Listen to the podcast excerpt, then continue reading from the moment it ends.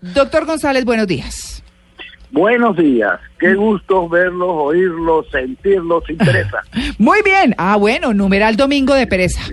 Estamos hoy. ¿Usted me permite, María Clara, leer Sí. un trino que puso el doctor José Manuel González hace unos momentos? Sí. Numeral domingo de pereza para ir a la playa y comer camarones al ajillo con una copa de vino blanco bien frío. Chicanero. ¡Qué envidia Qué programa horrorosa! para dentro de 40 minutos. Ah, no, pero buenísimo. Bueno, vamos a hablar, a propósito de toda esta pereza, doctor González, superar la pereza sexual. Uy, Uy, eso es grave, pero pasa. ¿Ay, eso existe? Sí. Claro. Claro que Sí, existe. eso es gravísimo. ¿Qué es la pereza de las Cosas sexual? que más daño, Ujú. de las cosas que hacen más daño al matrimonio es la pereza sexual. Porque entre otras cosas se presta para malas interpretaciones. El que está perezoso está tranquilo, pero el que está sufriendo la pereza del compañero comienza a pensar, ¿será que ya no me quiere? ¿Será que hay otra persona? ¿Será que se volvió gay? En fin, hay una cantidad Wow. de ideas con respecto a eso que traen problemas cuando hay pereza sexual. Pero la realidad es que la pereza sexual es un fenómeno que se presenta en nuestros días y que tiene causas que podemos detectar. Una, el estrés, otra, el aburrimiento, otra, la sobrecarga de trabajo y otra muy importante, las malas experiencias. Esto último, por ejemplo, me acuerdo un caso que vi la semana pasada. Un hombre que cada vez que está con su mujer le dice, estás gorda, mira cómo estás Ah, de gorda. pero- Uy, Y ella comienza a sentirse incómoda para desvestirse, puede sentirse incómoda para que él la vea y comienza a evadir el contacto sexual porque tiene miedo que él la tilde de gorda, que está fea, que está barrigona. Y eso la va haciendo que esa mala experiencia la vaya apartando de la sexualidad y comienza a desmotivarse y entrar en presa sexual. Y desgraciadamente el cuerpo tiene un equilibrio. Si tú haces mucho sexo, el cuerpo se acostumbra a mucho sexo y te pide mucho sexo. Pero si tú haces poco sexo, el cuerpo se acostumbra a poco sexo y te pide poco sexo. O sea, uno puede influir en que suba o baje Ay, Ah, la sexual. como un músculo sano, pero necesita acción. como la canción. Sí. ¿No recuerdan eso de que órgano que no se utiliza se atrofia? Claro. Entonces, eso tiene mucho que ver con esto.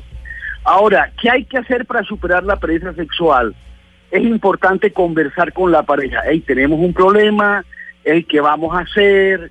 Y comenzamos a mirar cosas que rompan la rutina, que rompan el aburrimiento para poder buscar experiencias nuevas, de pronto un viajecito los dos solos, de pronto una salida los dos solos, de pronto ordenar las prioridades. Hay gente que se vuelve super mamá o se vuelve súper ejecutivo y entonces está pendiente todo el día del trabajo y el celular del trabajo y el domingo el computador del trabajo. Ey, bájale a eso.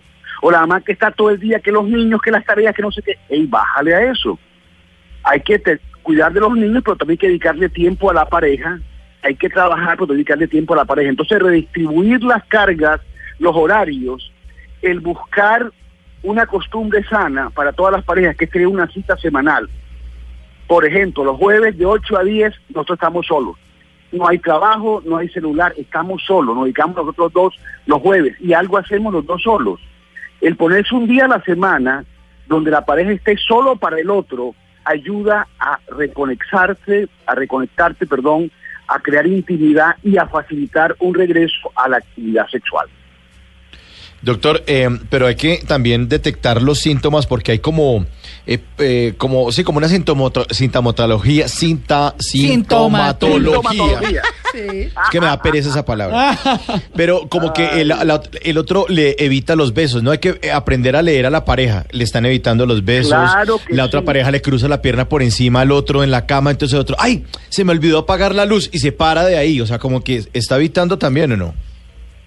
Claro que sí, y esto es progresivo. Comienza poco a poco, pero si la persona no tiene interés por su pareja, y eso pasa mucho en nuestro medio, los que más se quejan son los hombres de que la esposa tiene experiencia sexual, pero el hombre a veces no detecta estos síntomas de que algo está pasando. Y cuando el hombre detecta realmente que su pareja se le está bajando el deseo, debe comenzar a mirar qué está pasando, porque muchas veces el hombre, sin darse cuenta, es el que le baja el deseo a la mujer los hombres somos muy primitivos para el sexo. Vemos una falda y ya tenemos... Prenden erección. rodados. La- Sí. Prenden rodados. En cambio, en cambio, la mujer no, la mujer necesita un ambiente especial, sentirse querida, sentirse respetada.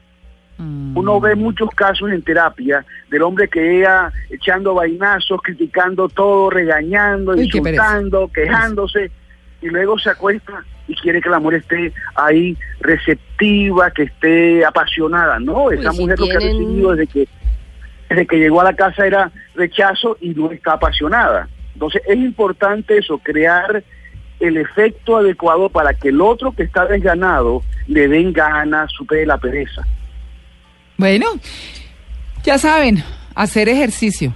Me preocupa muchísimo que haya personas que les suceda esto. Uh, No, mito, más que de lo Pero que tú has dicho una cosa importante. Sí. Hacer ejercicio, sobre todo caminar, trotar, subir escaleras, ayuda a generar circulación en el área genital Así es. y eso ayuda a echar hacia adelante. No tanto ascensor, También escalera. imágenes, Sí.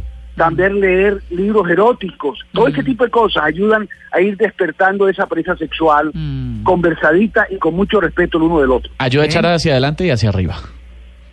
Porque se necesita. Sí, es importante. Bueno, sí. Me quedo muy preocupado. Alrededor, alrededor. Me quedo muy preocupado con las personas que sufren de esta patología tan Hablamos delicada. en 10 años, Esteban. Sí. Ah, no. Joven, mi Doctor amor. González, un feliz día. Fue un placer y los recordaré en la playa. Pues, por favor. Ay, 9 y 44.